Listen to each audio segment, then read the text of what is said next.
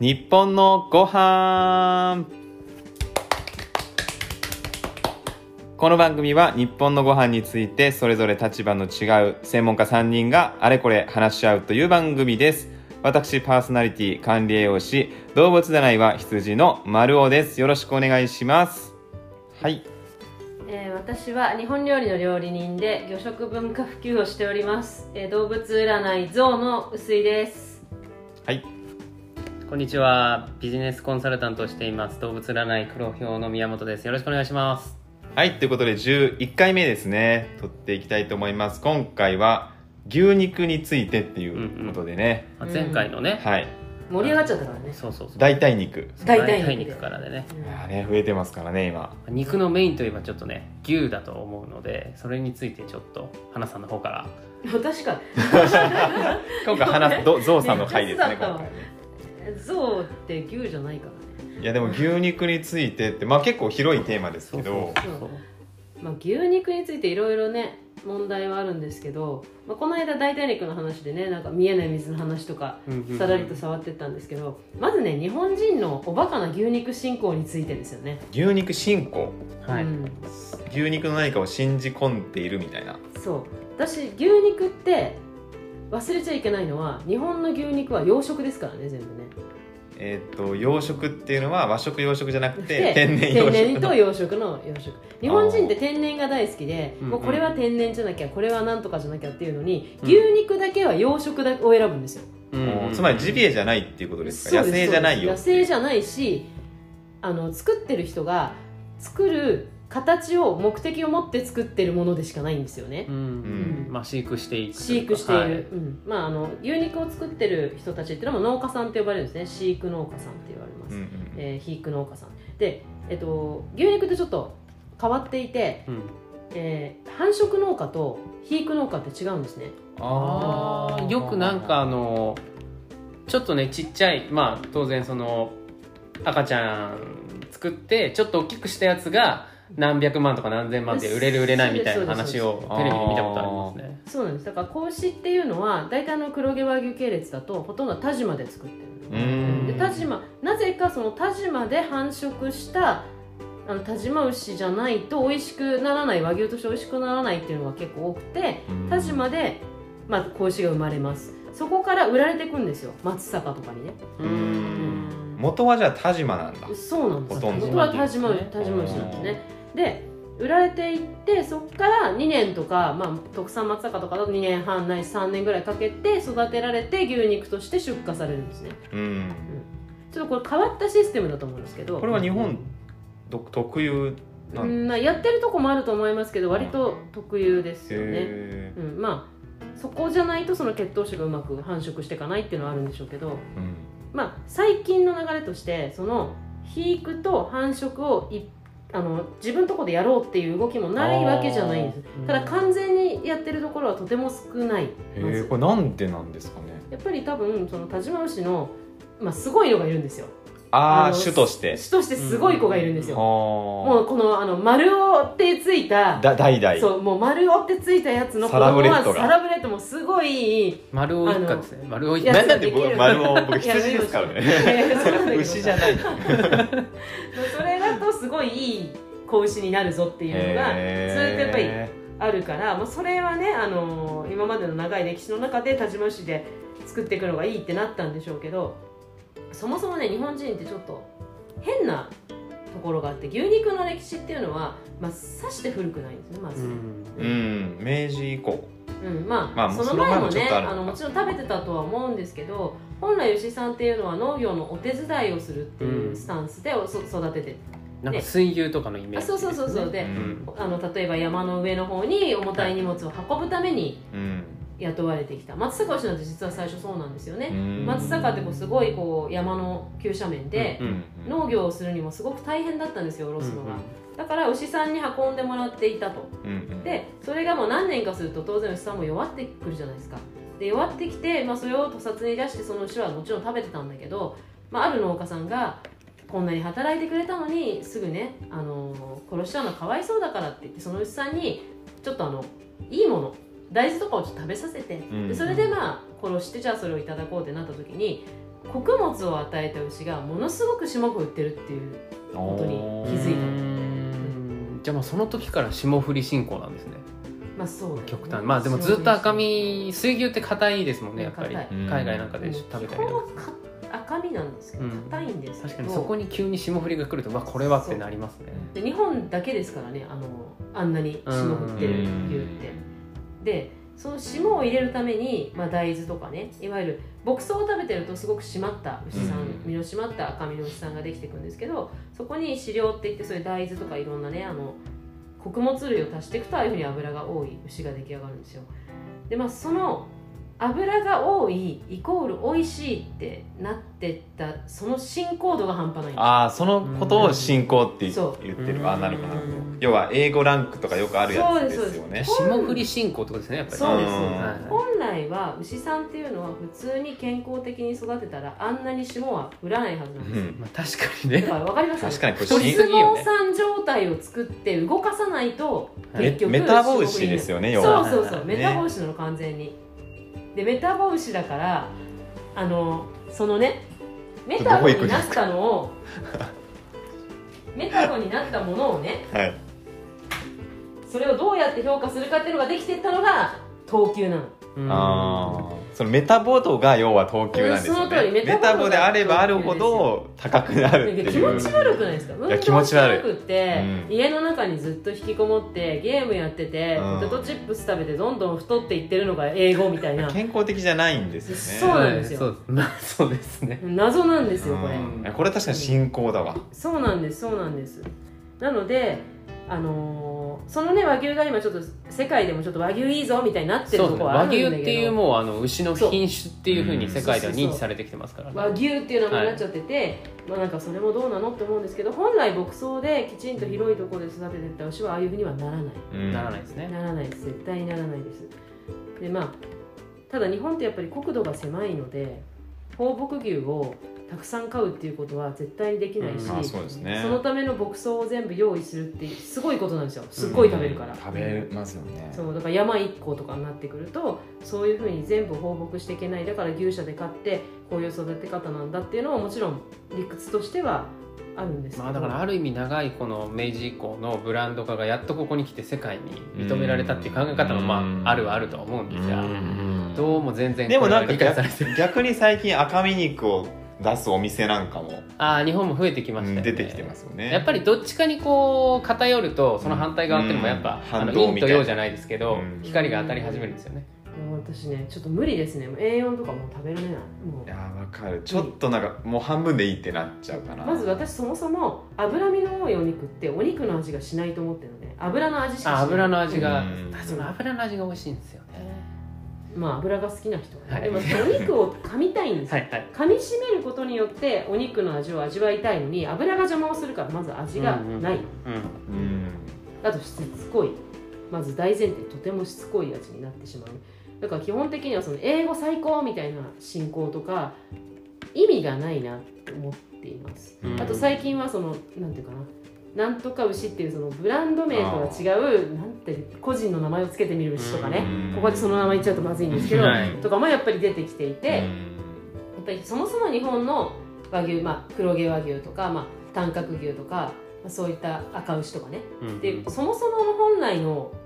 あの名前があってその中に近江牛とか神戸牛とかっていうのがあったのが最近またさらにそこに違う名前が出てきちゃってうん一体どれが本当なのかわからなくなっちゃってるんですうよんうんううんんでそこが本当に問題だなって思ってます私うはんそもそも根本田島牛っていうのも多分知らない方たくさんいると思いますそうなんですよね、うんそうなんですそうなんですだからねすごい心配ですこの日本人の牛に関する知識のなさはうん今後いろんな問題が起きてくると思ってます、だってメディアとかも軒並みやっぱ霜降りとか、うなんか英語ランクまあお店とかもそうですけどそれを要はこうなんていうかな一つのブランドっていうかそうそう、うまあん本当にあの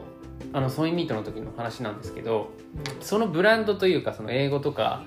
うんんをつけないと今度売れなくなってくるんですよねそうですよねれがその進行だと思うんですけど、うんお肉進行ですよね、うんその前の話だと、うんだからどうしてもそのビーンズもそういう名前にするとか、うんまあ美味しい美味しくないの話はまあいろいろあるとしてうん健康面として考えると、うんこの霜降り満載っていうのは、まあいいわけがないですよねそうですいよいわけねないよねこんなたくでさんすよね油取って、まあ、しかもねその太らせ方がどうなんだっていそうでうすよふうにも思いますしまあ体には良くないでしょうっていう、まあそもそもだって赤身肉自体ねそんなにこう、まあ、いろいろ言われているものなのでうんそれにプラスしてねこう飽和脂肪酸いっぱい取っちゃうとああまあ良くないですよね。 そうなんですうよ、んまああの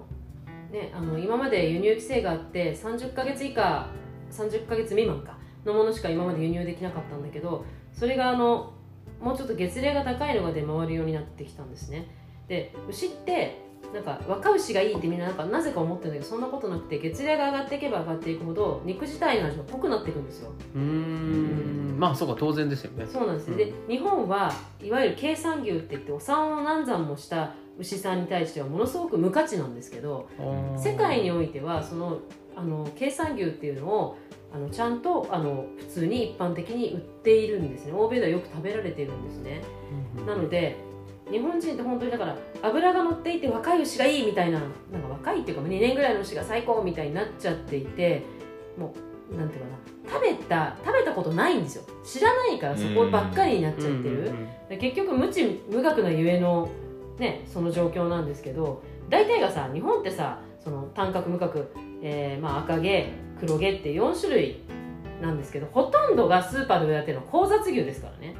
要は混ざ雑種みたいな。そう交雑牛っていうのは、あの早く大きくなる牛さんとあーえっ、とあーなるほどねあのいいとこ取りをしてるんだあそうですそうです掛け合わせえてだからホルスタイン系は早く大きくなるじゃないですか、あーうんうんうんその早く大きくなるって霜がいっぱい乗ってたらそれはいいわけですようんだからその交雑牛がほとんどなんですよねうんだからまあ今交雑牛って表示をしなければならないっていうふうにはなっているのでよく見るとまあ交雑牛っていうふうにあの書いてあると思うんですけど、もっと大きく書いてほしいですけどねううんん、だからそのなんだろう輸入の牛うん国産の牛、あと和牛っていうそもそもこれ もね和国産の牛と和牛の違いは何なんでしょうかって話ですようん、うんうんはい何ですかその和牛は要はあのあれが決まってるんですよねえっ、と品種、そううん、それはあのさっきの黒毛、えーまあ、赤毛だから赤牛ね赤毛、えー、三角無角って4つなんですよこれを和牛とするんですねだから、えーで国産牛は要はもうこえっ、とあれでも違うんですよね完全に日本で生まれて日本で生まれ育ったわけじゃなくても国産牛って言えちゃうんですよねあれねそうなんですそうなんですそうなんですそうなんですなんだっけさすながなんか要は外国で生まれても日本でちょっと過ごしたらもう帰化しちゃうみたいなことですよね国産牛に、そうですねうんまああの何でもいいんですようんだからあの子牛を6ヶ月ぐらいまでに去勢して肉用として肥育したものっていうのも、えー国産牛ジュアジー州とかガンジー州も全部国産牛だうし、んえっとねなんだっけなホルスタイン系の、えー母牛に黒毛を人工授精させたのも、えーなぜか国産牛ってなるし、うんでそれこそ帰それ国もした生りまれたところはどこでもいいんですかやっぱりどこの国で生まれてもえっとですね海外で3ヶ月生まれても3ヶ月以内三あじゃないです海外で生まれても3ヶ月以上日本で肥育したら国産牛あじゃあもうどんだけ大きくなってても、うん3ヶ月日本でああちょっと観光に来たみたいな国産じゃねえ私じゃはん帰国市場って呼んでるんだけど国産じゃねえじゃんって帰国市場でもないですよねか観光客ですよねただのそうですねね3ヶ月長期滞在いみたたいならもうえもう日本のパスポートどうぞっていう感じなんですよねななんでこんな風にしたんですかねこれだからもうね国産が売れるからじゃないですか国産の基準甘くしてね、本当でだから国産っていうふうにつけないと日本人はやっぱ日本人で国産振興すごいあるかうんら、国産ってつけたら売れるだから3か月以上育してれば国産って言っていいですよって言ったら、まあほう消費者以外は得しますよねうん、だっていろんな政治的な問題もクリアだし、うんこれはもっとこれ声を大にしていった方がいいですね知らない人がいです僕知らなかったですで国産を選ぶタイプだでってす国産って書いてあったらそう思いますもんねだからもし本当に日本で育てられてるのを探すなら和牛を探すべきですようね、ん和牛はもう日本生まれ品種も決まってるし日本生まれ、うん日本育ちってまあいう,、そうですねただし英語、ね、振興がすごいからあのほん和牛イコールい英や語もみたいうな本当にあのスーパーとかで見てもその和牛のコーナーみたいなのあるんですけど、うん霜がすごいんですよ確かにねそ,、そうですねれを使ってじゃあ何かその一般的な日々の家庭料理を作ろうかなとは思わないですよね、うんまあステーキになっちゃうねそうですね、うんステーキとかしゃぶしゃぶとかうんすき焼きとかね、はいはいはいそうなんですよでそれにプラス銘柄牛っていう考え方があってさっき言ったようにその松阪牛だったりとか近江牛神戸ビーフまこれ日本三大ビーフなんですけどあまああるわけですよ、まあ、これそれぞれにそのこの銘柄の牛に関してはあの決まりがあります、えー、と例えば470キロ以上あることとか枝肉の枝肉ってかももの後ろのに枝肉が470キロ以下のものとかいろいろ決まってあるんですよ、うん960日以上飼育とかそれぞれの近江牛なら近江牛神戸ビーフとかのルールはあるんですね、うんそれはやっぱり日本で生まれてそう日です本で育ってるってはいういそうですでもこれあれですねなんか代替肉のとこでもその今環境問題があるじゃないですか、うんっていう中でこの和牛って牛肉の中でもより環境に負荷かけてる気もしますよそうですねよだって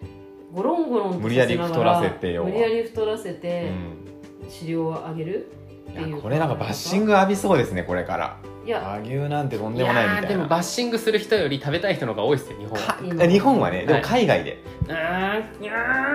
ーまあ場所によるんでしょううんねだからといって農家さんが決して儲かってないっていう事実もねちゃんと見なきゃいけなくうんてさっき言ったようにその2年とか育てるわけですよ毎月の餌代ってすごいわいけやでーすよそうですよね、で買ってきて種牛をまず買うところからあ種牛じゃないすいません子牛を買うでしょ、うんそこを毎月毎月育てていくわけでうすよ、んそうすると2年間はその子はお金にならないわけですよ、ん人件費と餌代だけがバンバン出てって、ううんんでそうすると本当に、あのー農家さんたちはとても大変で、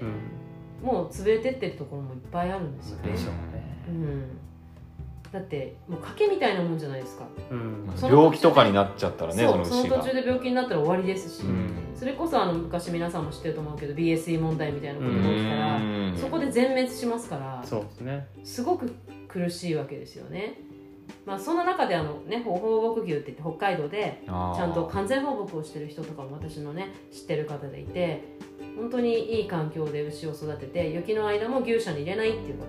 ともうですねん本来の牛が牛らしく生きるっていう方向に持ってって作ってる方ももちろんいますだから牛を食べることが悪だと私は全然思わないんですけど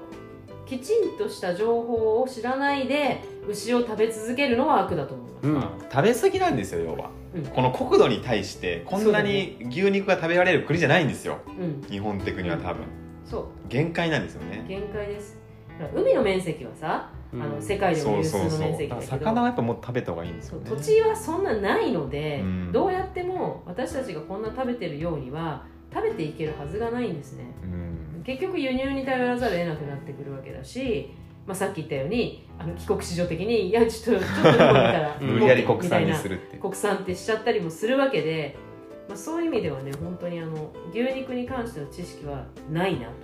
うんいやなかったですね僕はうん、国産は完全に国産だと思う盲信していやたもうんでそう思いますよそれはっていうかそこに疑わないもんね普通いやねーちょ国っと産ねって書いてあったらいやねあの本当お二人と出会うようになってその、ね、国のルールで決められた表記っていうのに疑問符を投げかけるシーンは僕の中でも多くなったと思ってたんですけどその国産牛に対してはいやーしてなかったですね国産じゃんみたい本な当ねそうそうそう日本のしょ、まあ、日本だけじゃないかもしれないけど食の表示はマジで信用できない本当に信用できないっていうかなんか裏を読まないと騙される、うん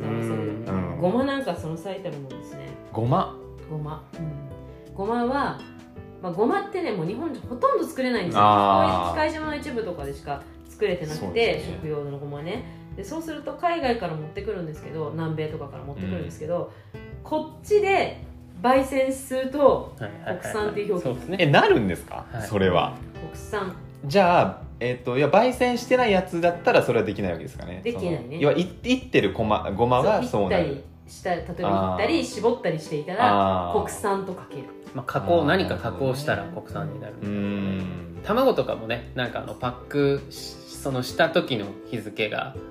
つくみたいな話ですけどねうーんあのスーパーなんかで古いやつをこれを言っていいのか分かんないけどあパックしてまあ出すじゃないですかう、ーんで売れなくなってまたパックし直したらその日の日付にできるらしいですよあは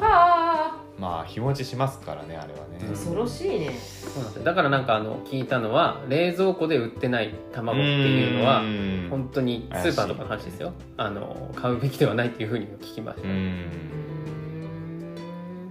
いやもうとにかくね本当になんていうか日本の牛肉の定め方は本当に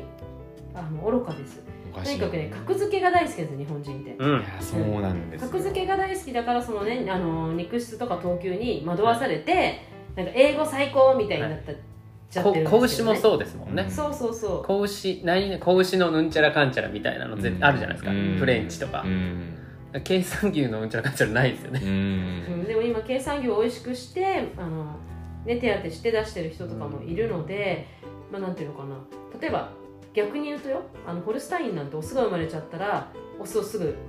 あの去勢して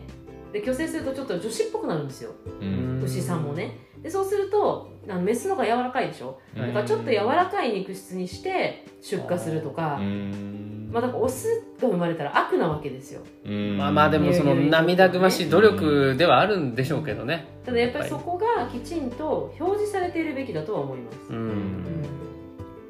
そう確かこれなんか英語ランクっていうのはすごい霜が入ってるってことですよねそう英語ランクって、えー、と数字とそのアルファベットがあるじゃないですかまずあのそのビーフマーブリングスタンダードっていう基準に基づいてるんですね、うん BMS っていうんですけど、えーそれのまず等級分けがあります、うんなんか1番から何番何番何番っていうその、まあ、マーブリングだからまさに霜降りうんの状態っていうのが、まあ、5とか4っていうのが、うんあの一つ、うんでも次にこのカラースタンダードっていううん、 BCS っていうのがあってこの色光沢とか肉眼でそれが判断されていくんですね、にうんであとはその見てるこう鑑定する人がなんか、まあ、締まりとかきめの細やかさとかうんで、まあ、やってったりするんですけど結局は霜降りで色が赤いすごく赤かったらうん英語みたいな感じですよ、だから逆になんかその脂肪が少ないっていうか、うんより赤身肉らしい肉らしい肉みたいなうんうんのって違うランクになるわけじゃないですか、そうだねそれをあえて出すみたいまあそういうのがいいですよな,、ねなんか C, C3 ですうちはみたいな今だからでももうわかんないです私けどの私の肉の先生は C1 とかの等級をどれだけ手当てして美味しくして出すかっていうことをやられてる方もいるし、うんすごいなん美か味しい既し存のそのランクに入るべきじゃない新しいランクを作ったらいいと思あうーんまあですそよねれがね、よりなんいいかでょどうしてももうやっぱあそうのそ A が良くてん C が良くないっていうニュアンスじゃないですか、うんだってまあき金額がそうついてるまのあ、今現そ状の ABC の最終的なランク付けはぶどまりなのねあのそのぶどまり本当にあれあじでゃあす霜降りとはまた違うんですそうそうね ABC 英語の中でぶどまりが標準よりあるかないかで ABC っていうのをつくのでうんまああの忘れちゃいけないのはその英語とか A4 とか C1 は美味しさの基準じゃないってことよううんんあの誰かが何かで定めた数字の基準ではあるけれど美味しさの基準ではないっていうそれは難しいな多分そこまで知ってる人はいないですよねわかんない英語イコールいい肉みたいなそうですそうですだって価格がそうなってるんですよ、うんまあね、いいお肉の条件はねもうすごい簡単ですその牛の品種うんあと餌、うんうんあとはどういうふうに保存をしたかこの3つです、あまあ保存にね熟成っていう方法も入ったりするんですけどこの3つがもういい肉の条件なので、残念ながら2番と3番はほとんどのカスタマーには伝えられないんじゃないですそうか、ね、なんでうすんそうなんです、まあ、よくほらグラスフェットとグレインフェットとうんそうかですねね出るじゃないですか、まあ、フランスとかではねその表記があったりするんーです日けど本ないんですよ日本ないんですねねうん、そうなんですよ、うん本当ね牧草って言ってるけどその牧草が何なのかうん例えば稲科なのか豆科なのかとかそれが乳酸発酵したものなのかどうかとかねうんそういうのも全然書いてないだから結局は人間として食べたものが肉の味になるのにうんそれが表記されてないっていうのがあるんですけどん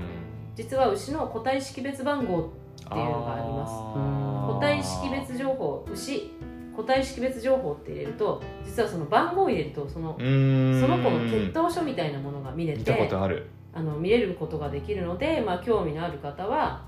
それを調べてみるといいかもしれないですそね。の数値はどこに書いてあるんですか多分パックにパックに書いてああるんですかの QR コードみたいなのそうが載でっすそうてでるす場そう合ですそうがですはあ番号結構番号簡単に番号パッと話せるねうー出んてたりするのでちょっとそれも見てほしいな。ちょっと面白いですねそうんれ、うんうんうもんっとそれが全部のねなんかはい全部の牛についてくれればいいんですけど今はまあ和牛には確実についていると思いまうんす。はい、なのでそれをちょっと見て見るようにすると分かりやすいかもね。うんですねはい、はい、じゃあちょっとね牛肉についてもう一度考えてみましょうという回ねそうでですねしたね。ねはい、ということで、じゃあよか今ったね 回は、はい以上でございます。ありがとうございました。はいありがとうございましたありがとうございました。